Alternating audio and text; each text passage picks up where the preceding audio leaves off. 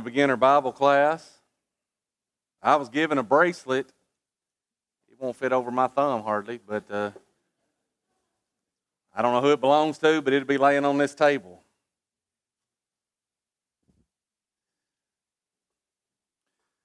All right. We finished the book of Second Peter last week, and I hesitate to start anything new because I'll be here this week and next week. Then I'm going to miss for two weeks uh, for other obligations. So we're going to, like I told you last week, we're going to go back to 2 Peter chapter 3, and we talked about verse 16 and studying the book, and Peter said that people twist scriptures. He said people do that to Paul's scriptures, and actually, he says they do that to the rest of the scriptures. In fact, people just twist the whole Bible. And he says sometimes people do it because they are unlearned, which simply means ignorant. Uh, they just really don't know any better. And to be fair, maybe some people do. They, uh, maybe they're trying to do what's right, and and maybe just don't have a good understanding. They just don't know any better. He says some people do it because uh, they have no conviction. Unstable is the word that Peter uses. Some people don't have any conviction and therefore they twist scriptures. People do it for all kinds of different reasons. A lot of people misunderstand and misinterpret scripture because that's what they've always been taught. That's what maybe their family believed or whatever. And again, a lot of times it's not because people are just malicious and they're just trying uh, to do this, but in any case, it's done. And as Christians, we want to make sure that, that what we teach and what we practice is according to the Bible. You know, on the day of judgment, we're going to each one stand before God. And I want to be able to stand before God and I, I want to be able to say, I, I tried the very best of my ability to live in accordance with your will. I tried to understand it to the very best of my ability. I tried to keep it to the best of my ability. And that's all that I think God could ask of us. That's all He could ask of us. I, I talked a little bit about this last week, but I'm going to go to a very familiar passage of Scripture. And I'm going to talk about the fact that so many people misinterpret this passage of Scripture. So many people twist it. In fact, I have been told so many times in my life, and a lot of times they'll say this We are saved by grace alone, through faith alone. And isn't that a contradiction? Anything alone is alone. There's nothing else that ties in with it. But people will say, We're saved by grace. There's absolutely nothing that you can do. You have no active part in it. Christ's work is finished on the cross. And, and they just continue to throw out things after thing after thing after thing. But I want to go and I want to see what it truly says. The Bible says we are saved by grace through faith it, it's not of ourselves, it's not that we earn it, it's the gift of God. Salvation is a gift of God. Is that true today? Is salvation a gift of God? You better believe it. Mankind did not deserve salvation. Mankind has never done anything to merit our salvation. We could never be good enough. God didn't have to do any of this for us. It is of His own free will that He gave us everything that is required for salvation. It is a gift of God. Let's go to Ephesians chapter 2 and let's get in context. And then I've got a PowerPoint all together, and we're going to look at some other scriptures and, and tie some things in. And, and I've done seen, I've got a lot of slides, and I don't have a lot of time. Uh, so let's go to Ephesians chapter 2. He ends chapter 1 talking about the church is Christ's body. All things, according to the church, are under his feet. He has authority over what we do, what we practice, what we believe, everything in our lives. He has that authority. Verse chapter 2, verse 1, he says, And you he made alive. Again, we're talking about Christ. He is the one that made us alive. He says, Who were dead in trespasses and sins. He says, In one in which you once walked according to the course of this world according to the prince of the power of the air, the spirit who now works in the sons of disobedience, among whom also we all once conducted ourselves in the lust of our flesh, fulfilling the desires of the flesh and of the mind, and were by nature children of wrath, just as the others. The apostle Paul says every one of us at one point in our time, at one point in time in our lives, we lived according to the flesh. We did what we wanted when we wanted. We were dead, he says. We're dead in our trespasses and sin. We were lost without hope, no salvation, separated from God, is what he's saying. And look again at verse 1. He made you alive. He did it. It was the gift that came from God that made it possible for you to be alive, for you to no longer be dead in those trespasses and sin. He says, verse 4 But God, who is rich in mercy, because of his great love with which he loved us, even when we were dead in trespasses, made us alive together with Christ. By grace you have been saved. And he raised us up together and made us sit together in the heavenly places in Christ Jesus. There's a whole lot of teaching in those few verses, and we don't have time to go through and, and break it down piece by piece. But it's because of God's mercy, the richness of God's mercy, that the sacrifice was made, that the gift was offered for us. It was because of God's great love, he said, that he loved us so much that he was willing to give us what's talked about in Ephesians 2, verse 8 and 9. He says, God made us alive together with Christ and raised us up together. What does the Bible say happens when you and I are baptized into Christ? Somebody tell me. We die to sin. And what happens when we come up out of the water? We made us alive together with Him, right? Baptism is what puts us into Christ, gives us that covenant relationship with Him. What's Paul talking about in verses 4 uh, through 6? He's talking about the point that these people became New Testament Christians. God was rich in mercy. He provided you a way. God loved you so much, He provided you a way. God is the one that took you and cut away all the sins of your heart when you obeyed the gospel and you were buried in baptism, and He raised you up to be a new creature. You're alive again. You were dead before that, and when you raised back up, you were alive. You were alive and you had life with Christ because He is that life. He goes on to say that in the ages to come, He might show the exceeding riches of His grace in the kindness toward us in Christ Jesus. All those blessings that are in Christ Jesus. And then we get to our scripture. For by grace you have been saved through faith that not of yourselves is the gift of God, not of works, lest anyone should boast. Let's go on and we'll come back to this in a minute. Do these verses teach that salvation is completely based upon God and I have absolutely no active part whatsoever?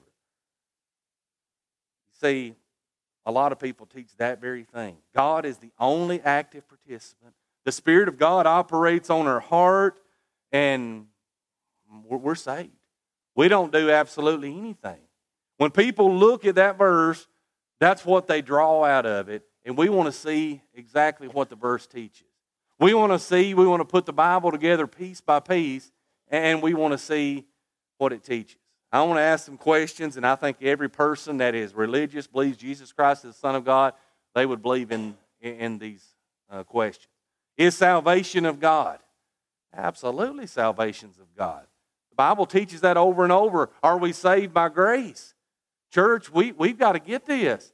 We're not saved by merit. And sometimes in the church, we push this thing to the opposite end of the spectrum, and we almost come across as, as we're good enough. You're never going to be good enough. You're saved by grace. You know, the only way you can be saved by grace is salvation a gift. We already said, yes, salvation is a gift. God didn't have to provide the way of salvation but he freely chose to do that. Can I earn my salvation again? No. Everybody can agree on this. What's the disagreement then? What's the disagreement with people? The disagreement is when it comes to does this verse exclude every work? How does grace save me? Is that fair questions? Is that something sometimes that we don't know how to answer? When people present us with these things and you know, we're just, well, the Bible says so, and, and, and you know, you kind of hum haul around and this and that, and you don't really know what to say. We've got to go to the Bible and we've got to see. what the Bible says. So when the question is asked, do I have to do anything? Do I have to do anything in order to be saved? That's a fair question. And if I'm going to answer that question, I need to go to the Bible and, and see what the Bible teaches. In Luke chapter 10, verse 25, there was a certain lawyer came and he stood up and he tempted him and he said, Master, what shall I do to inherit eternal life? This guy must have been under the impression that, that he had a part in whatever it took to obtain eternal life, right?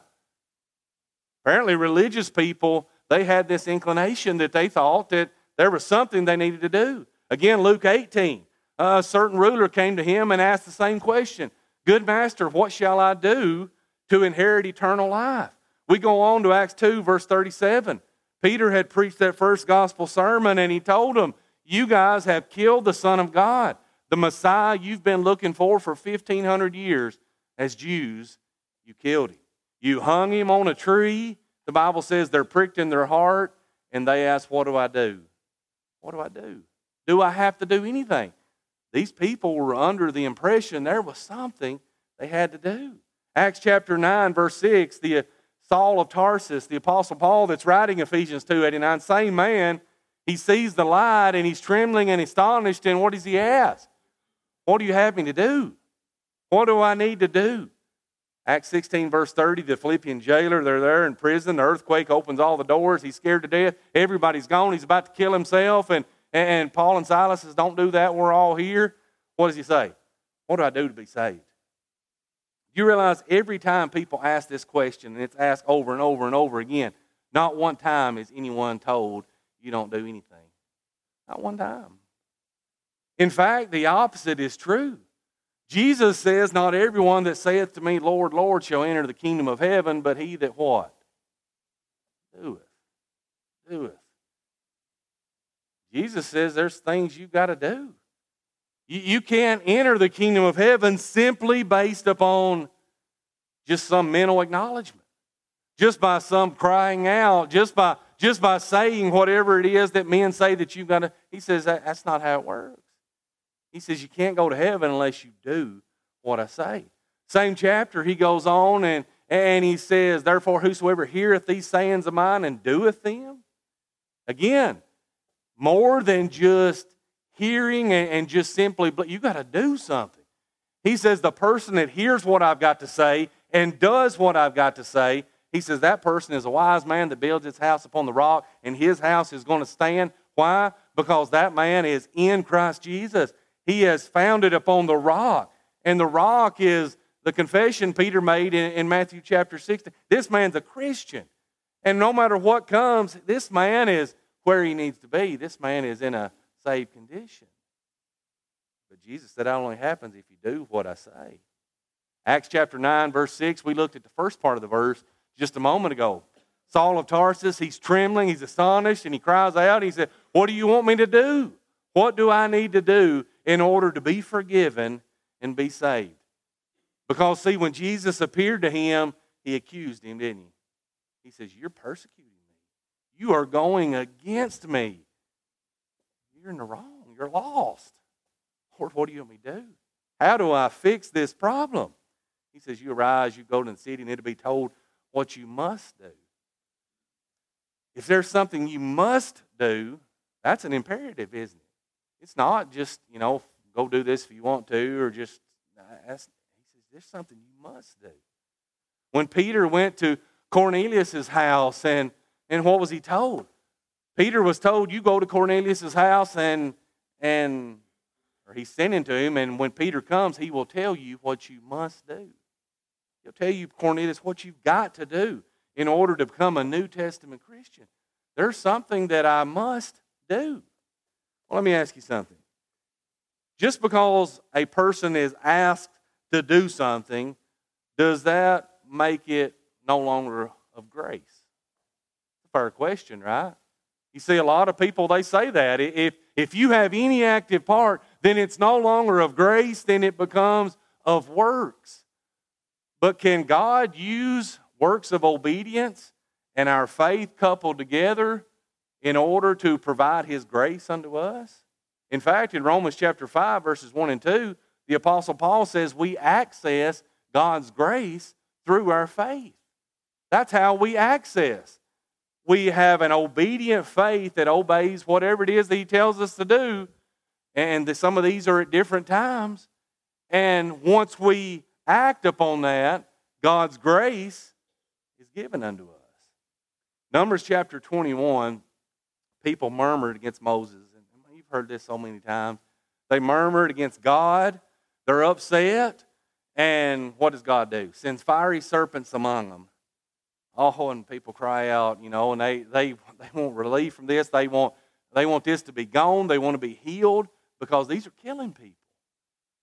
Does God provide grace? What's His grace? Somebody tell me. God provides grace in Numbers 21. What is it? A brass serpent on a pole. Would anybody argue that that's God's grace? I want you to look at these people. They are nothing but complainers. That's all they've done. That's all they've done from the time that they left was complain. Did they earn anything? Did they deserve to get the brass serpent? No, they deserved to die from the fiery serpents. So the brass serpent was God's grace. But was God asking them to go out of their tents and go and look at that brass serpent? Did that take away the fact that it was still by His grace? No. And Naaman, you know, he, he's a commander over the Assyrian army. He's got leprosy, and, and there's a there's a Israelite that is staying there in his house, servant girl, and she says, Man, if he was in Israel, they, they could heal him. So he sends a letter to the king. His king sends a letter to the king of Israel, and I can't do that. What do you think? I'm God? And Elisha hears about it, and he says, You send him to me.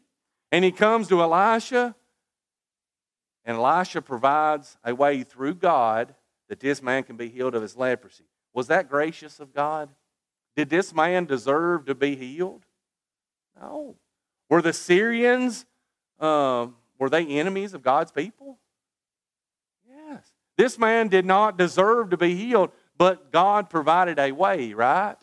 And the way was you go dip in Jordan seven times and you'll be healed. And the guy got angry. He got angry. That's silly. There's other rivers that are way better. And his, and his servant says, Lord, if he'd ask you to do something huge and big, and You've done it without asking. God provided grace, but He still expected that man to access His grace through faith. You've got to believe what He says, you've got to act upon it. The blind man, the man born blind in John chapter 9, that man had never done anything to merit God's grace. In fact, he was not even a believer. At the beginning, and we've talked about that here, at the beginning, it was just a man named Jesus told me to do this. I don't know anything about him. At the end of the chapter, he is a believer, but at the beginning, he knows nothing about it. He had done nothing to merit God's grace, but Jesus offered it to him, but it was contingent upon what? He had to go what? Wash in the pool of Siloam, right? Did that make God's grace of, did that throw it away? Did that make it that this man's restoration of his sight was because of his works? No, absolutely not. God's grace provided the way. And the man had to choose to do what God said in order to receive what God had offered. The hall of faith, Hebrews chapter 11, each one of those people were recipients of God's grace, but each one of those people had an active, obedient faith. Every one. By faith, they did this. By faith, they did. They did what God said, and they were recipients of God's grace. It didn't make them earn anything. It didn't make them earn anything. They were just simply obedient to what God had to say. I've got a question.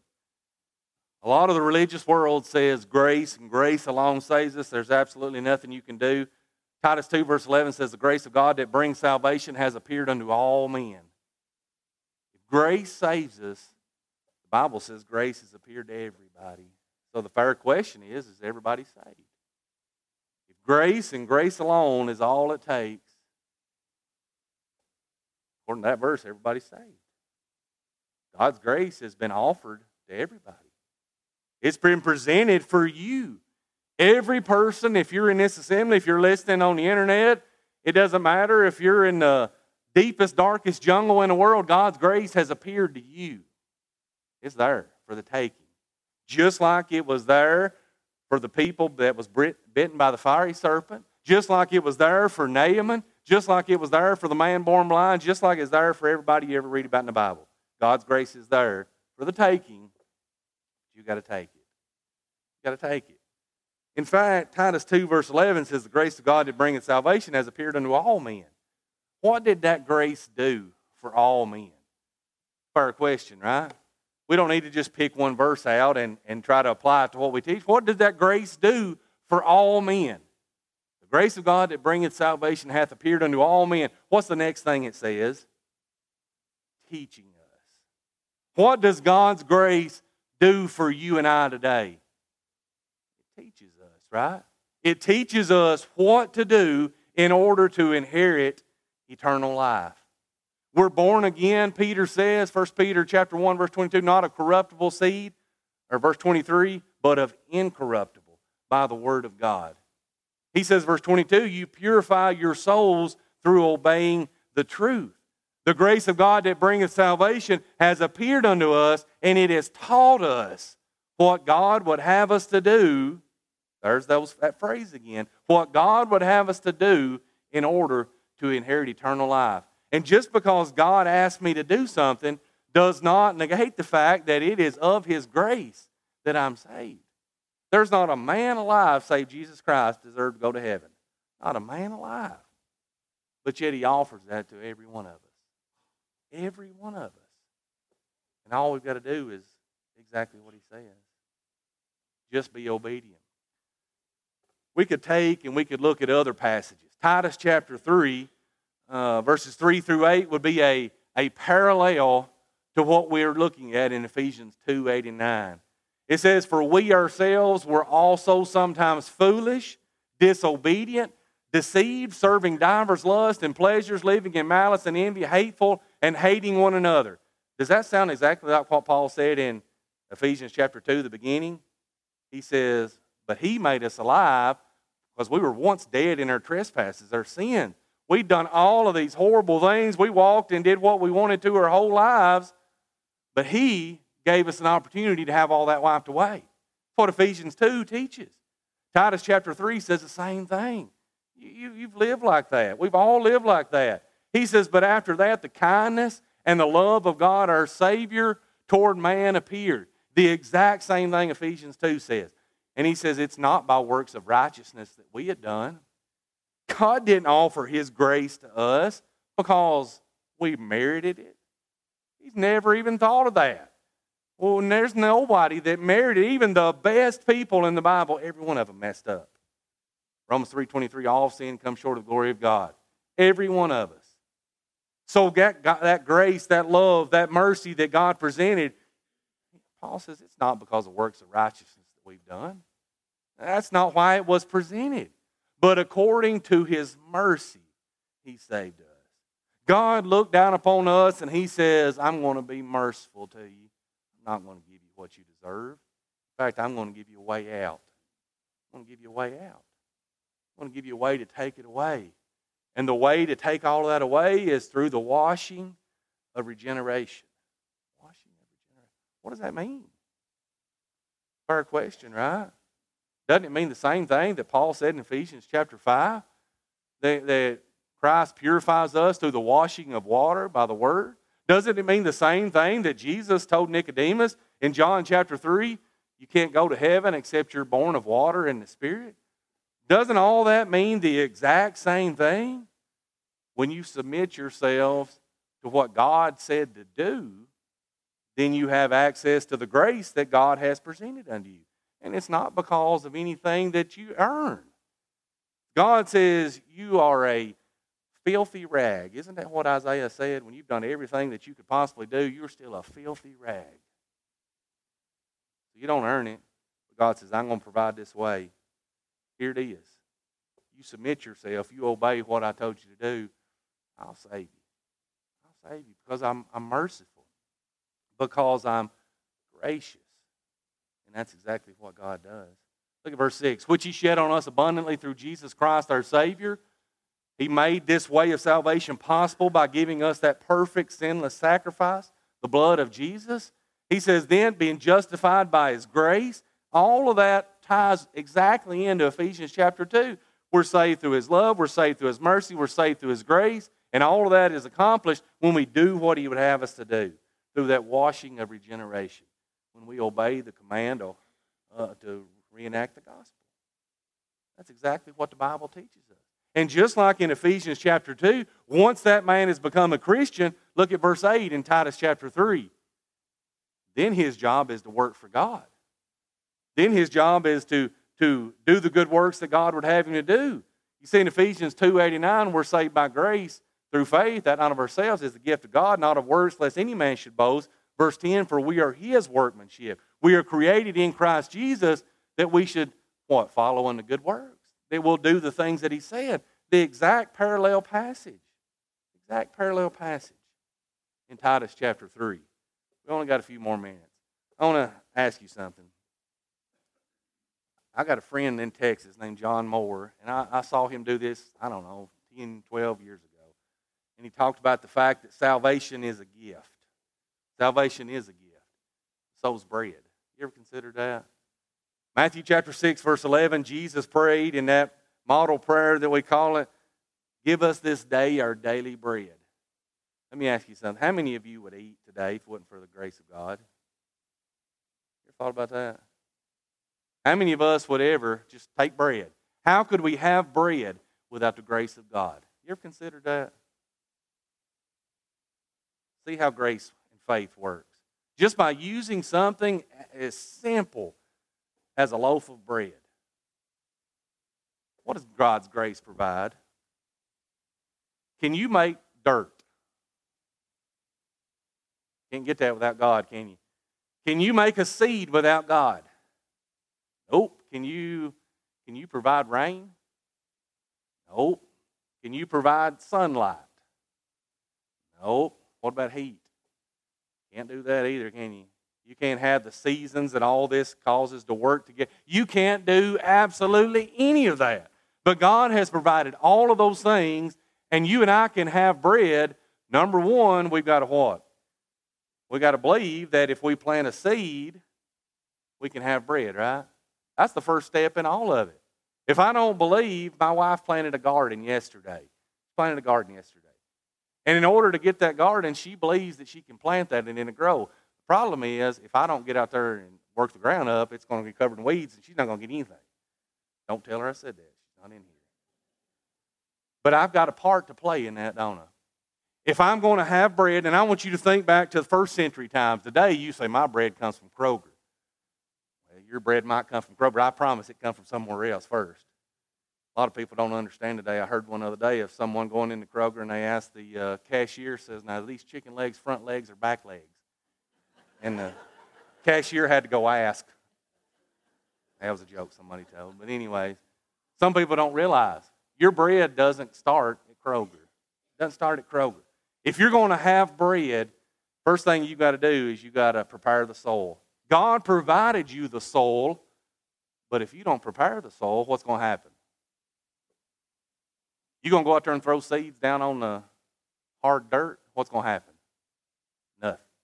Absolutely. You've got to prepare the soul. You've got to sow the seed. You've got to go back in and you've got to cultivate that. You've got to keep it worked up, keep the weeds out. You've got to harvest that crop. You've got to mill the grain. You've got to prepare the bread. And then you get to what? Then you get to eat the bread. How was it? How, how did you get it? Was it all because of you? You got it because of God's grace. You got every bit of it because of God's grace. You didn't earn a bit of it. He provided the way for you to get it, a way that you can't do yourself. No way that you can do yourself. Don't have the power to do that. Don't have the ability to do that. But He provided the way, and through that way, you get to eat bread. Well, what about when it comes to Ephesians 2 8 and 9? Doesn't work the exact same way? as something as simple as a loaf of bread. Something that's just so simple that we can understand and what nobody can argue with. It's so simple. God's grace provided Jesus Christ For God so loved the world that he gave his only begotten Son, that whosoever believes in him should not perish, but have eternal life. Can you provide that? No. Can't do it. There's no way in the world that you, you can provide that. That is 100% God. Jesus is. What about the gospel? For I am not ashamed of the gospel of Christ, for it is the power of God unto salvation to everyone that believeth, to the Jew first and also to the Greek. The power of God is manifested to you and I through that Bible that you hold in your lap, and that is the power that enables you to become a New Testament Christian. Can you do that yourself? Can you get that yourself? No. No. There's not a person alive that's ever done anything to merit the gospel of Christ. You don't do anything to get the Word of God. You may have went to some store and bought it, but the only way you can buy it is God provided you a way to buy it. He provided the gospel. God provided salvation. And He provided salvation through the blood of Jesus Christ, and He provided the, the avenue to obtain that through the gospel. And that's what Ephesians 2 8 9 teaches. That's all it teaches. God provided a way, and just like the bread, I've got to have faith, don't I? I've got to have faith. In Acts 16, verse 30, we looked at that earlier. That Philippian jailer, he asked Paul and Silas, What do I do to be saved? Tell me. I, I, he's trembling in fear. He thinks he's about to be executed, and he understands, man, these people got to be from God. What do I do? He's heard them praying, he's heard them singing. He knows they're religious people. What do I do to be saved? What did he tell him in verse 31? You believe on the Lord Jesus Christ and you'll be saved. You believe in what he says do, you will be saved. And people, they, they twist that verse bad. They twist that verse bad and, and they don't bother to realize that he doesn't preach Jesus to him until the next verse. Verse 31 is simply telling him, listen, we're about to preach a message to you. If you want to be saved, you better believe that message. You better believe everything we tell you in this message. And what does that man wind up doing a few verses later? He obeys the gospel, right? He does the washing of regeneration, the washing of water by the word. He's born again through the water and the spirit.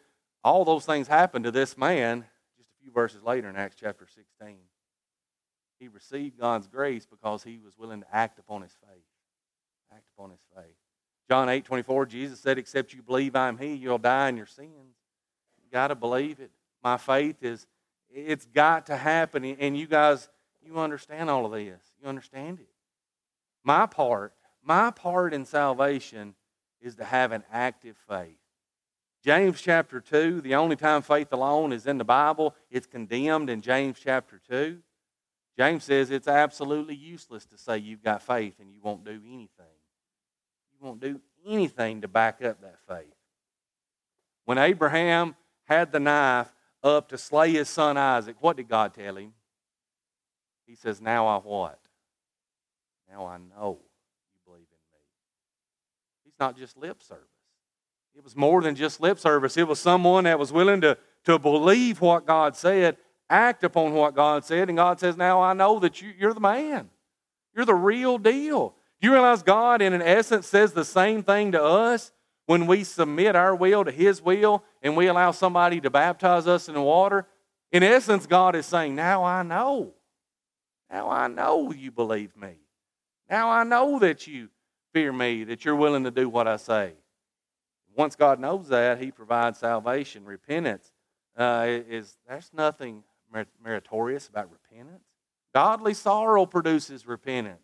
You're not earning anything. You're simply you are distraught over the fact that you have sinned against a holy God. There's no merit on your part at all. You're being poor in spirit, is what Jesus would say in Matthew chapter 5. You're saddened by the fact that you're sinful. Confession. Where is, where is any merit in confessing? Confession. You're not standing up here and saying, Boy, I want to tell y'all something. I'm a great guy. I'm a great guy, and you should know what all I've done. That's not what it is, is it? You're standing up there and you say, Listen, Jesus is the Son of God. He's the, he's the real deal. It's not about you, it's about Him. And baptism is most certainly not about you. It's absolutely nothing to do with you, it's about Him. We need to understand that. Last slide, and, and I know our time is up. These Ephesians that were told that they were saved by grace through faith, and that wasn't of themselves. You know, each one of those things that we teach here in the church. The Bible says those Ephesians did every one of them. You can find a verse that says the Ephesian people that Paul was writing to did every one of those. You say some of those are from Acts. Acts chapter 19 and 20 are about the Ephesian brethren. If you don't believe me, go read it for yourself. That's who he's talking to. He's there at Ephesus, and he's talking to those same people. Those people, they, they heard the gospel, they believed the gospel, they repented of their sins, they confessed his name, and they were baptized in water for the remission of their sins, just like you and I. You see, there's it's not a hard scripture. Not a hard scripture at all. The Bible is clear. The Bible is clear. There's something that God expects me to do in order to be a Christian. And those things He expects me to do is not in any shape, form, or fashion to earn my salvation. It's to simply submit myself to His will. That's what God asks of us. I appreciate your attention this morning. Our time is up.